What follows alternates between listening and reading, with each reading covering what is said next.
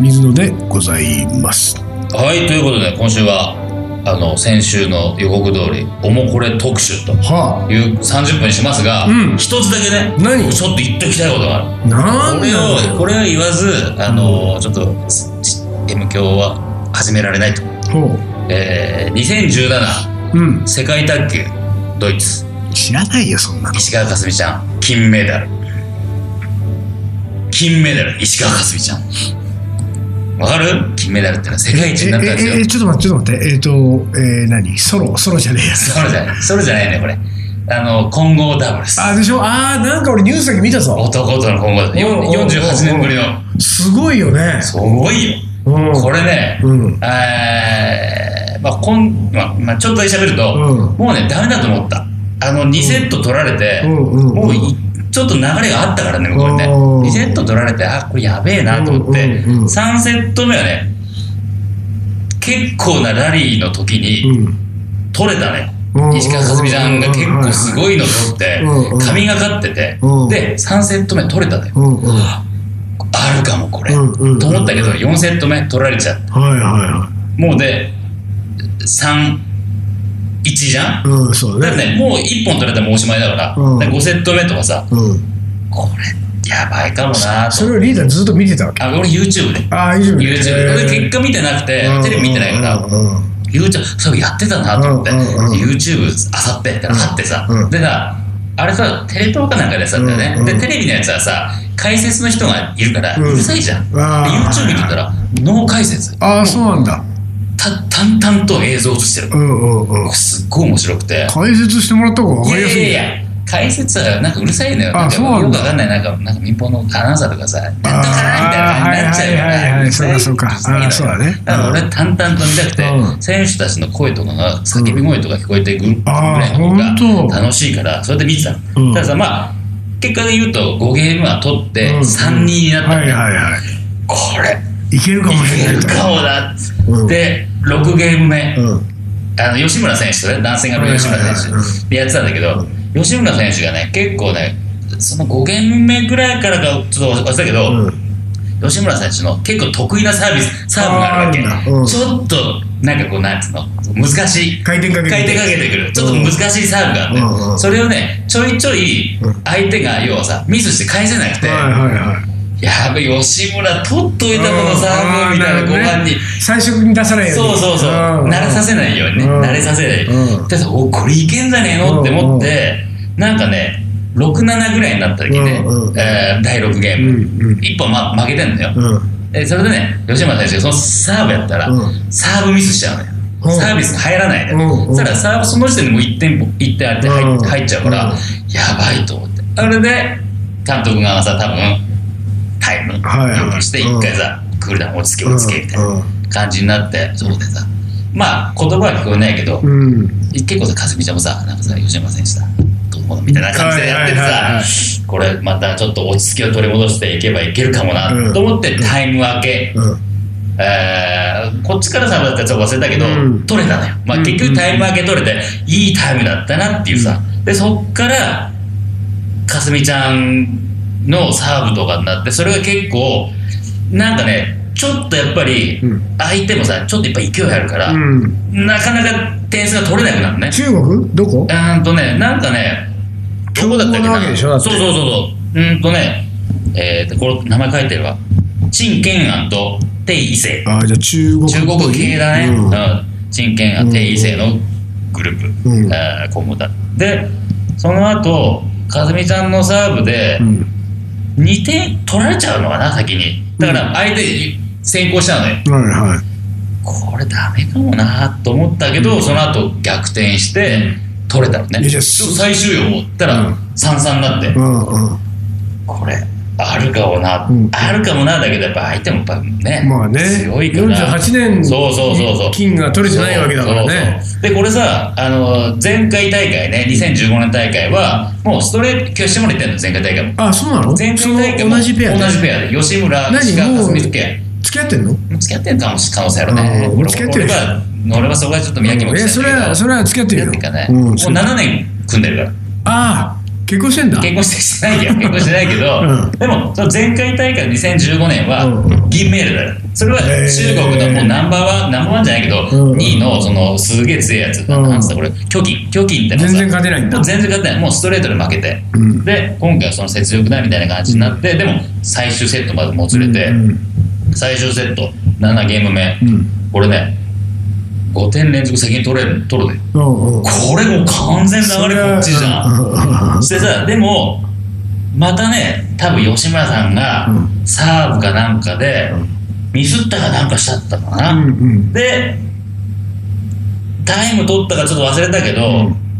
初めて俺ねその試合全部見て初めて吉村選手がなんかね気合い入れたのよ「うん。カモン!」っつったのよ。ああそう。その声がすごい聞こえてくるのよ「カモン!」あそれは聞こえるんだ。それ聞こえたのよだってあの会場の音は聞こえるから。ああそうかそうか解説の音とか全然ないけど。じゃあその拾ってるマイクに届くぐらいの大きさで。カーンっていうさ、気合入ってからさ、もうそっからは結構勢い、もうもうバンバンバンバンバンとって、うん。で最後の最後もうね最終ゲームはもう本当一方的。これ結果ね、10俺点数書いてるけど15で15まで。あそう。じゃあもう安心して安心して見れる。金に。もうカモンだと安心して見れる、うん。で最後はちょっと甘くなったボールをうん。石川ちゃん石川ちゃんだって石川佳純ちゃんが、うんうん。あの人レフティーだから左でね、あはいはい。ちょっと上がった球をパーンと決めて優勝。超気持ちいい。やべ勝ったーだって。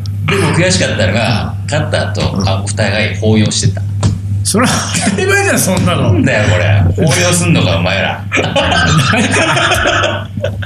この公衆の面前で。それするに決まってんじゃんそ公衆の。んなの面前で。石川ちゃんもう吉村に抱かれちゃって。うんだって。あーくそーと思いながら。でもまあ優勝したからいいやってね。あれねこれねえ全部カットしていい？えダメカットして。なんだろうそのさあ何このオチも何にもないさ それ下手くそな卓球の実況をさ何分聞いた？今これ何分よ？えー、6分ぐらいだったんですね6分もまあ聞いてられないいやそんよだけ嬉しかった。でも嬉しかった。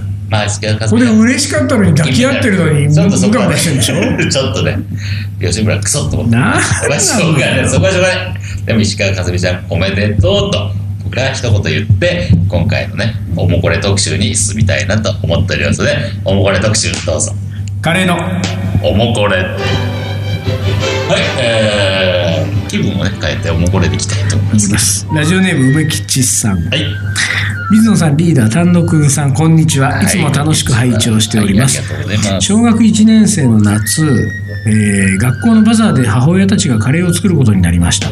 当時我が家は引っ越してきたばかり母は新しい環境に馴染むために猫をかぶっている時期でバザーの打ち合わせから帰ってくるたびたびに、えー小麦粉で薄めるから味が間抜けだとか、えー牛乳入れるなんて変だとか思い通りに作れない不満を父にぶちまけていました。そしてバザー当日友達と一緒にカレーを食べる、えーを食べに行ってみるとそこにはいつも食べているより黄色いカレーが肉もブロックではないスライスで味もぼんやりした印象。いつもの家のカレーの方が美味しいのにそれを作らせてもらえない母親がかわいそうで小学生ながらに大人の事情を感じたのでした。それでも人参に桜の抜き型を、えー使っていたのは母の意地だったのでした、えー友達、えーみんなで、えー楽しくカレーを食べながら複雑な思いでいた夏のカレーの思い出ですもう。カレーの思い出正統派ですそうだね。そうだね、うん。うん。ちょっといい話いいだもん話じゃないですかこれ、うん。うん。小学校1年生だからさやっぱお母さんがのカレーがそれでうまいわけだかないよらもちろん。ほんでお母さんがブーブー文句言ってねうん。実際最終的にできたカレーがまずかったらさお母さんがいつもの作ってればっていう気持ちにななんでるわけ作らせてもらえないんだ。ね大人の世界って理不尽。大人なんて。大人なんて。大人になんかなりたくないとか思っちゃうですよ。あーそういうあれだまあ、そんぐらい分かっちゃってるよね小学生そうだね。1年生ってのは。そうだね。うん。もう完全に。ドイツだ？あのバザーに行って。そう。ドイツだ？ドイツだ。ドイツだ。小麦粉入れてるやつ。あいつか。牛乳入れるのドイツだっつって。ああいつか。くそあいつめ。と思ってるわけですよ小麦粉ババアとか言われてるよ。絶対言言ってる 言ってるよ小ね一の中じゃ小麦粉ババアがよまあでもねこの梅吉さんのお母さんもですよ、うん。あのー夏場のバザーでね、人参を桜の抜き型で抜いちゃダメだよね。夏なのにね。季節感無視だもん。季節感無視だから。ああ、桜で。うん、それもなんかこう、ほら、意地の出し方間違えちょってるそこじゃないよな。そこじゃないよそこじゃないよな。でもまあ、小一にはその季節感とかまだ分かんないから。あそうかこはねそうか小一には届いてたね、でも。あーなるほどねんそうかそうかんそういうことか抜き型でテンション上がっちゃうからね、小学生は。そうそうそう何度、どの季節を抜いてようと関係ないもんね。関係ないから、そうか、そうか。四季とか知らないから。はい、次続いてはい。えー毎週家過去の M 響も仕事の BGM 代わりにいつも拝聴しております。あのね仕事の BGM はダメよ。ダメだよ。M 響ね。ね大体あの、うん。皆さん通勤とかうん。家事の BGM にして。る BGM はいいよね。仕事ダメ。仕事になんないんだ。よ えーラジオネーム中尾寺院ですと。中尾仁さん。およそ25年前、えー当時勤めていた会社のイベントに河原でバーベキューをすることになり。えっと何これ？読めないこの川の名前が、まあ、なんとかこれがこれこれ上から4行目のこれか何この川？なんだろうね。中川じゃないですか？中川。中川じゃないと思うけど、えー中川の広大な河原に、えーあらゆるバーベキュー道具を持ち込んで盛大なバーベキュー大会をしました、酒屋の娘がいたのでビールサーバーを出動してもらい、えー会社経費で生ビールが飲み放題になればこれはぴったんこのおつまみを。しかも誰も思いつかないようなみんながあっと驚くようなと考えた末私はタンドリーチキンを仕込んで持参することにしましたといいじゃないのお当時は今のようにクックパッド先生もグーグル先生もいなかったのに私は一体どうやってタンドリーチキンのレシピを探したのか、えーもはや全く記憶にありませんが、ヨーグルトやスパイスに、えーネチネチ漬け込んだチキンとエビを、今風に言うとドヤ顔で、えー炭火で焼いたと思いますと、えー果たしてそのタンドリーチキンは大層美味しくありませんでした。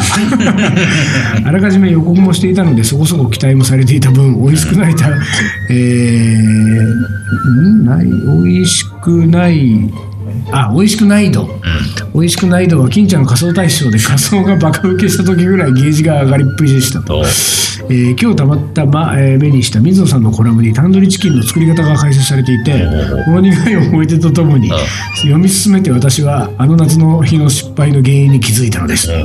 ヨーグルト多すぎた。これね。これ結構みんなやってるからそうだね。みんな俺も昔すげげえたっぷり使ってたもん。そんなことはもう起こらない。うん。なぜなら美味しいタンドリーチキンを作る、えー人がきっと来てくれるから、7月17日。のちょっと待てよ、これ。この展開なんか。7月17日は海の日。そして1万人でカレーを食べる日です、えー、玉川丸子橋川河川敷バーベキュー広場。玉川丸子橋河川敷バーベキュー広場でイベントやります。やべえ。Facebook1 万人カレーのページをチェキラーです。あー、やば M 教リスナーの皆さんい。や河ばい。原でお待ちしています。やばい。また1万人のやつらか。あいつらはねあいつらはあいつらは前半に完全に、うあの本当普通のおもこれかのようによねスタートするんですよ、最後の最後に、うしかもうまいことなんかそのタンドリーチキンのね水野さんのコラムだと確かにそうよ、俺もなんか喜んでて、ヨーグルトそうやねるよね。ヨーグルト少ない方がいいんだよね、そうだよね。これね、うん。想像してるよりはるかに少なくていいのよ、ヨーグルトの量は。俺も最近そっち、そっちでしょですほんでこれをね、これね、うんこうだってもう一回読むよ、うんえーヨーグルトが多すぎたとこれが失敗の原因ね、でももうそんなことは起こらない、ん。なぜなら美味しいタンドリーチキンを作ってくれるリーダーがきっと来てくれるからとかね。あれ？し名指し？うん名指し。あなたタンドリーチキン作んなきゃいけない。タンドリーチキン作るの俺。うん。あこれは。れ？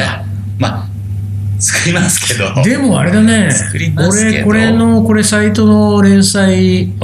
あの C&B って連載で。うん。カリービールなんですよカリービア、ガリね、ビア。これ河川敷でカレーとビールまさにじゃん。タンドリーチキンは盛り上がると思うよそうだね。これはこのレシピちょっと待ってて。このレシピ このレシピ。というわけで次いきまにすしてもうまい。次いきますようまいな、こいつら。ラジオネームキリーさんはい36歳男性会社員。リーダー水野さんこんばんは、はい。つも通勤中に楽しく聞かせていただいております。鏡これが正しいのよ。鏡仕事中に聞いちゃダメよ。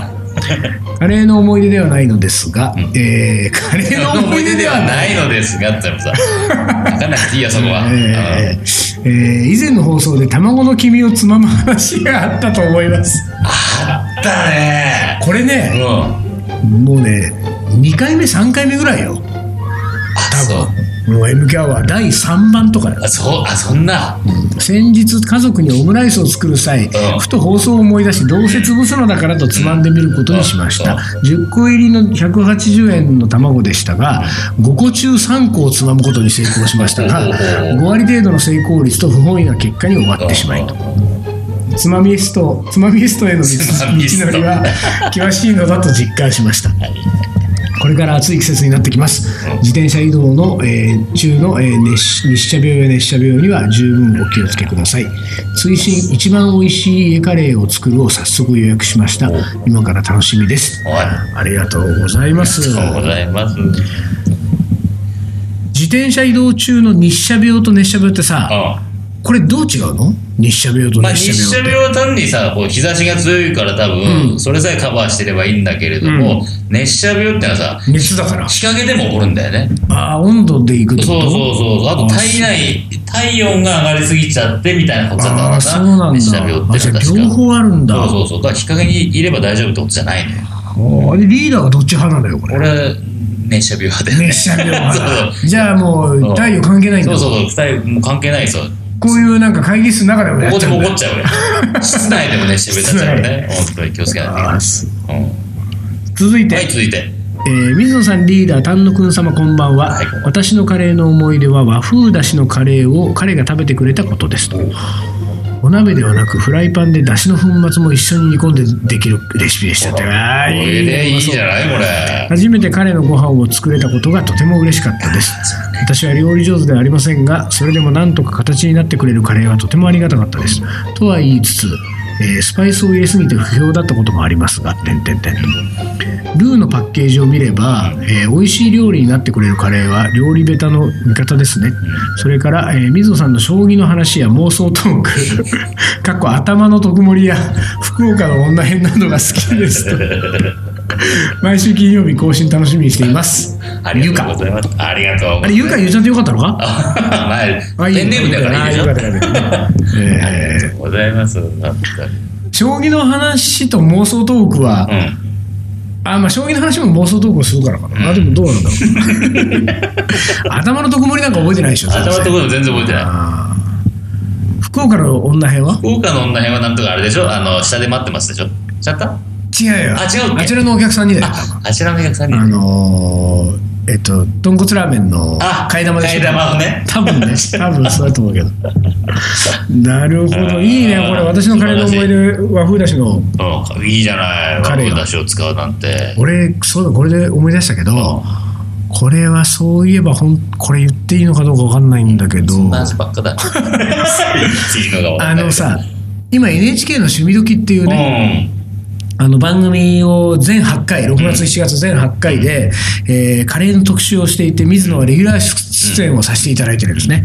で、鈴木康介さんっていう役者さんと、俺でレギュラーで、まあ俺が講師で、で、そこは鈴木さんと、もう一人タレント枠で女性の、まあタレントさんとかモデルさんとかが出るんだけれども、で、その某、うん。まあ某ってもう分かんないけど、某モデルさんがですよ、うん俺は一番最初、まあ、そのモデルさんは最終的に3回やったんだよね、収録。ロケ1回と、えースタジオ収録2回。で、一番最初がロケだったのよ。うん。で、目黒のさ、うん。俺たちしてるマヤバザール、おうマヤバザール。で初めましてだったのよ。うん。で、その時は、まあ、マネージャーさんも一緒に来て、西洋医学の先生と俺とそのモデルさん。うん。で、え3人でロケしました、まあ、初めましてでロケ終わって、で、えーお疲れ様でした。帰ってって、翌週か翌々週ぐらいにスタジオのあの収録。でスタジオの収録も、まあ、2本撮りか3本撮りして、お疲れ様でした、でこう、まあ、和やかに終わって帰ってった最終収録日、うん。えーの、えースタジオ、これもスタジオ収録、3回目だね、俺はそのモデルさんに会うの。3回目の収録の途中で、うん。あの VTR が止まった時に、だからこれ VTR が止まった時の話だから、しちゃダメなのかもってちょっと思ってるんだけども まあ M 響アワーですから言っちゃうけど、ね。そうそうそう、M 響は大丈夫です。から。もうさだからさもう何本も撮ってんだよ、ほんで3回目で会うのも、で一旦ちょっと止めます。でこれ、ぶあのスタジオ転換します、はいはい舞台はい。転換の途中に、はいあのすいません、水野さんって、レシピ本出されてますか？って あれ、ちょっと途中からだから。おうおうおう。ほんでもうほらあその鈴木康介さんもさうん。役者さんとうん。もうさ隣でさうん。最初まずビビったビビった顔した後うんもうちょっと面白くなっちゃってるわけそれを知らずにここまでで俺も一応なんかいやレシピ本ちょっとびっくりしたからさ。うんレシピ本も出してますね。うん。カレーのレシピ本っつって言ったうん。らうん。鈴木さんがいやいやいや出してるどころか。日本で一番出してますよ、履歴カレーのレシピも。もうだから、でどうのこうの言ったんだけど、私多分、水野さんのレシピ本、ん。持ってます。いやー、ありがとうございます。何のレシピ本ですかって。あの、えっと、家のカレーを美味しくするみたいなやつで、ああ、じゃあカレールーで作るやつですか？うんって、あ、そうそう、それです。ん。じゃあ、あの、多分一番売れてるやつ、あの、表紙が焦げ茶色のやつで、ああ、焦げ茶色の、カッサイエカレーってやつだと思いましたとか、あ多分その名前だったと思います。で、私は、その名前、あの、その、それで作っ、あの、昔付き合ってたカレーが、とにかくそれで作るカレーがもう大好きで、でもう本当にお世話になりました。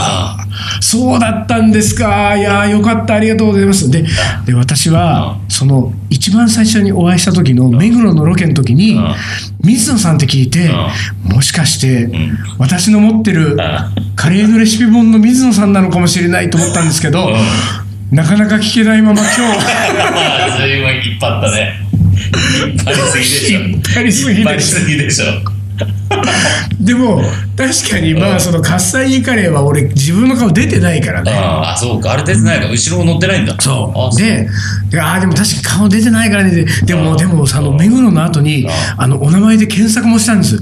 検索したら、やっぱりその顔だったんで、あの、その話しようと思ったんですけど、んあの、2回目もタイミングはなかなか、最後の最後にも。タイミングは測れない人ですね。あ でももう彼、もうね、うんその、その当時の彼がん好きだったっつって。そう。いう貢献の仕方があるんだなと思って、ね俺はね、本当にね、嬉しいなと思いましたよ貢。献してますな。人の恋愛のところにね。いいじゃないですか。まだいけますよ。えー、どんどんいきますよ。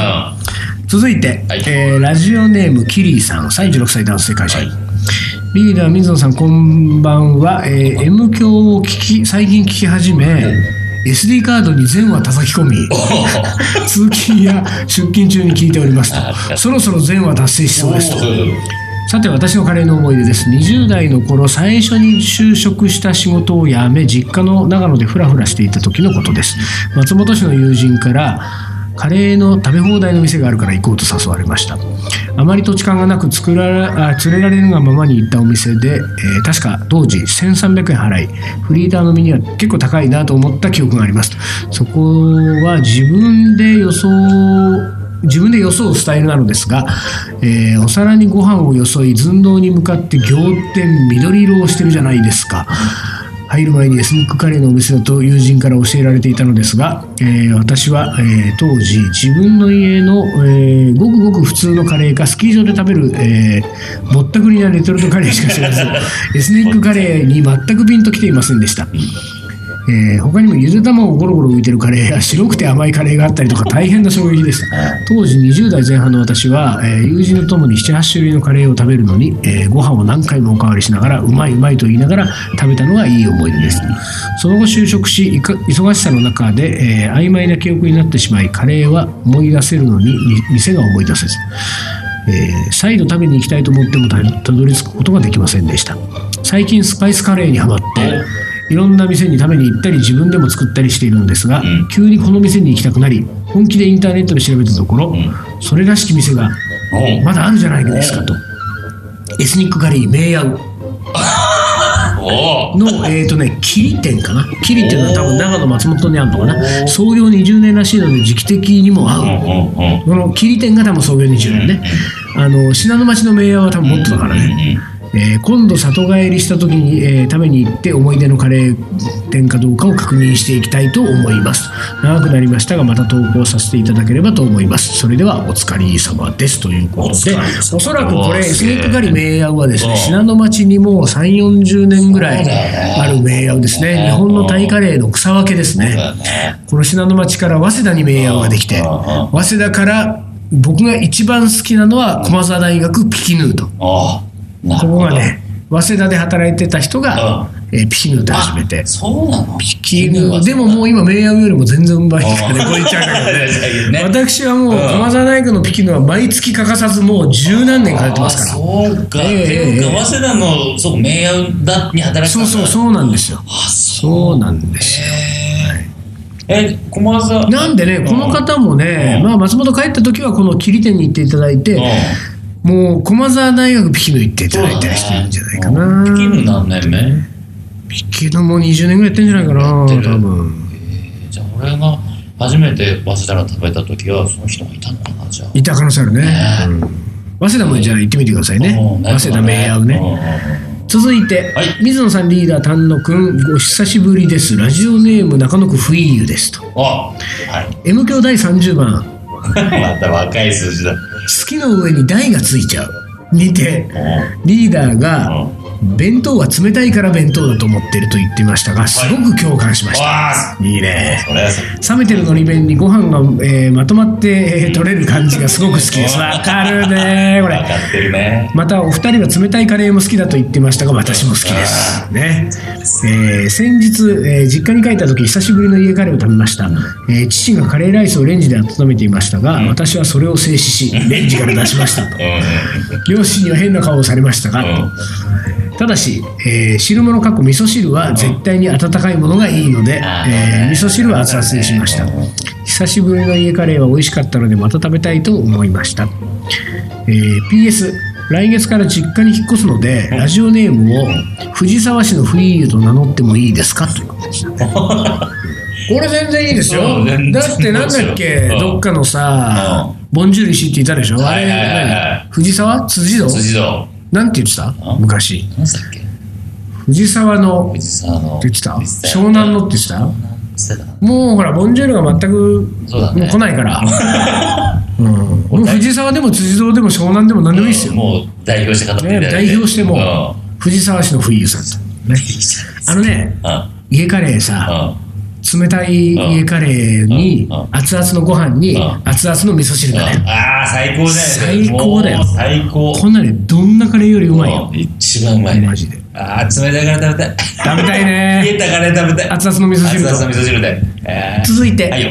ペンネーム埼玉市カレー州はカルダモンさん。あれ？そういう人送ってるね前もね。シャープ30番。あれまたシャープ30 20、えー、264番に続きまして、うん3回目の投稿となります。ね。えー前回の投稿で M 教が甘口になってるなどと生意気なことを言いましてあ申し訳ございませんでした。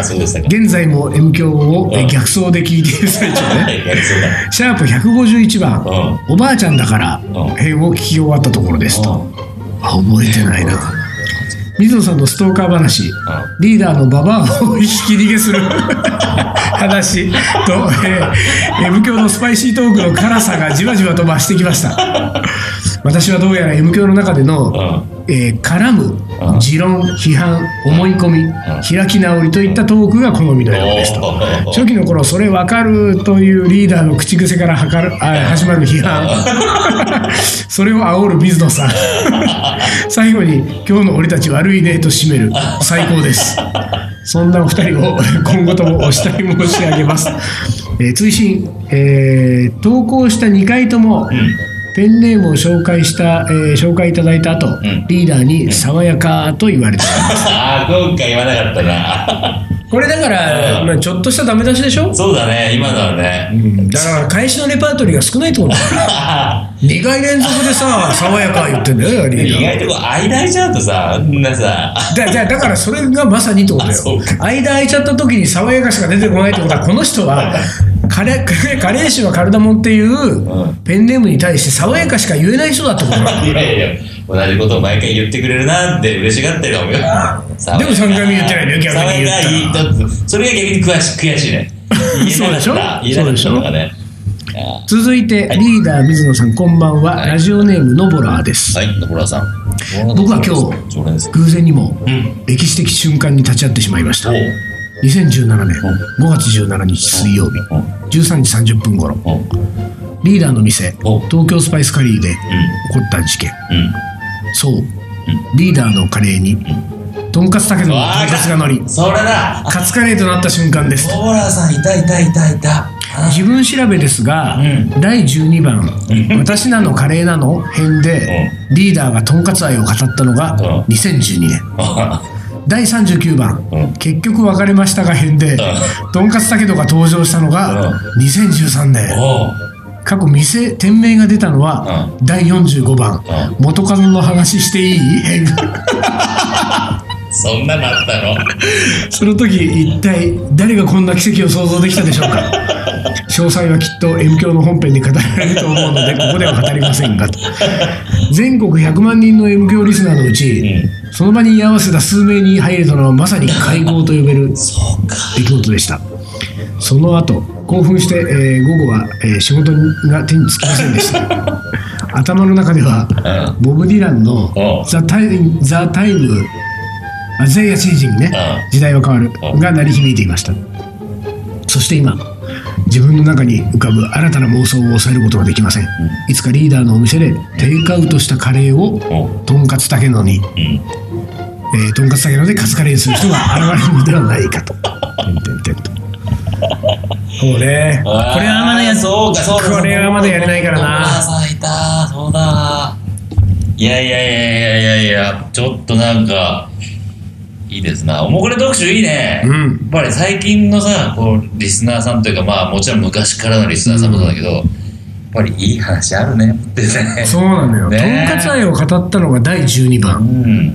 2012年のいや、。聞いてる、覚えてるね。とんかつたけのが店として登場したのが39番、そしてその店名が明るみになったのが45番です。あっていうことはですあよ、あえー、200番、200週以上にわたって我々はとんかつたけのに通い続けてるわけですよ。4年以上、4年間。なかなかなもんだね、なかなかなもんですね。うんいやいやね、ちょっと盛り上がるおもこれですけれども、そろそろ時間となりましたと。えー？残念ながらあ、まだまだ読み切れてないおもこれがありますが、まあ、引き続き、おもこれまあはどんどんどんどん送っていただきたい。しょうがないね。あなたの思い出をね、はいカレーの思い出を、うんぜひとも送っていたバンだきたい。バン送っていただきつつ、んえー溜まってきたらたまにこのね、うんおもこれ特集をやらせていただいて、やりますのではい、はい。ということで最後、はい、最後。将棋の名言で締め2は、2でねえーまた、えーこれはやらせていただきますこ。れ締めましょうと。はいはい。大事なのは負けた経験や挫折感を後の人生でどう生かすかです。生かすことができれば負けや失敗は長い人生の中で失敗にならなくなる。むしろとても大切な糧にできます。谷川浩司。おその通り。うん。僕もそういう考え好きです。まあね俺たち負けっぱなしですからねね。負け。とどう向き合うかってことですねやっぱりね。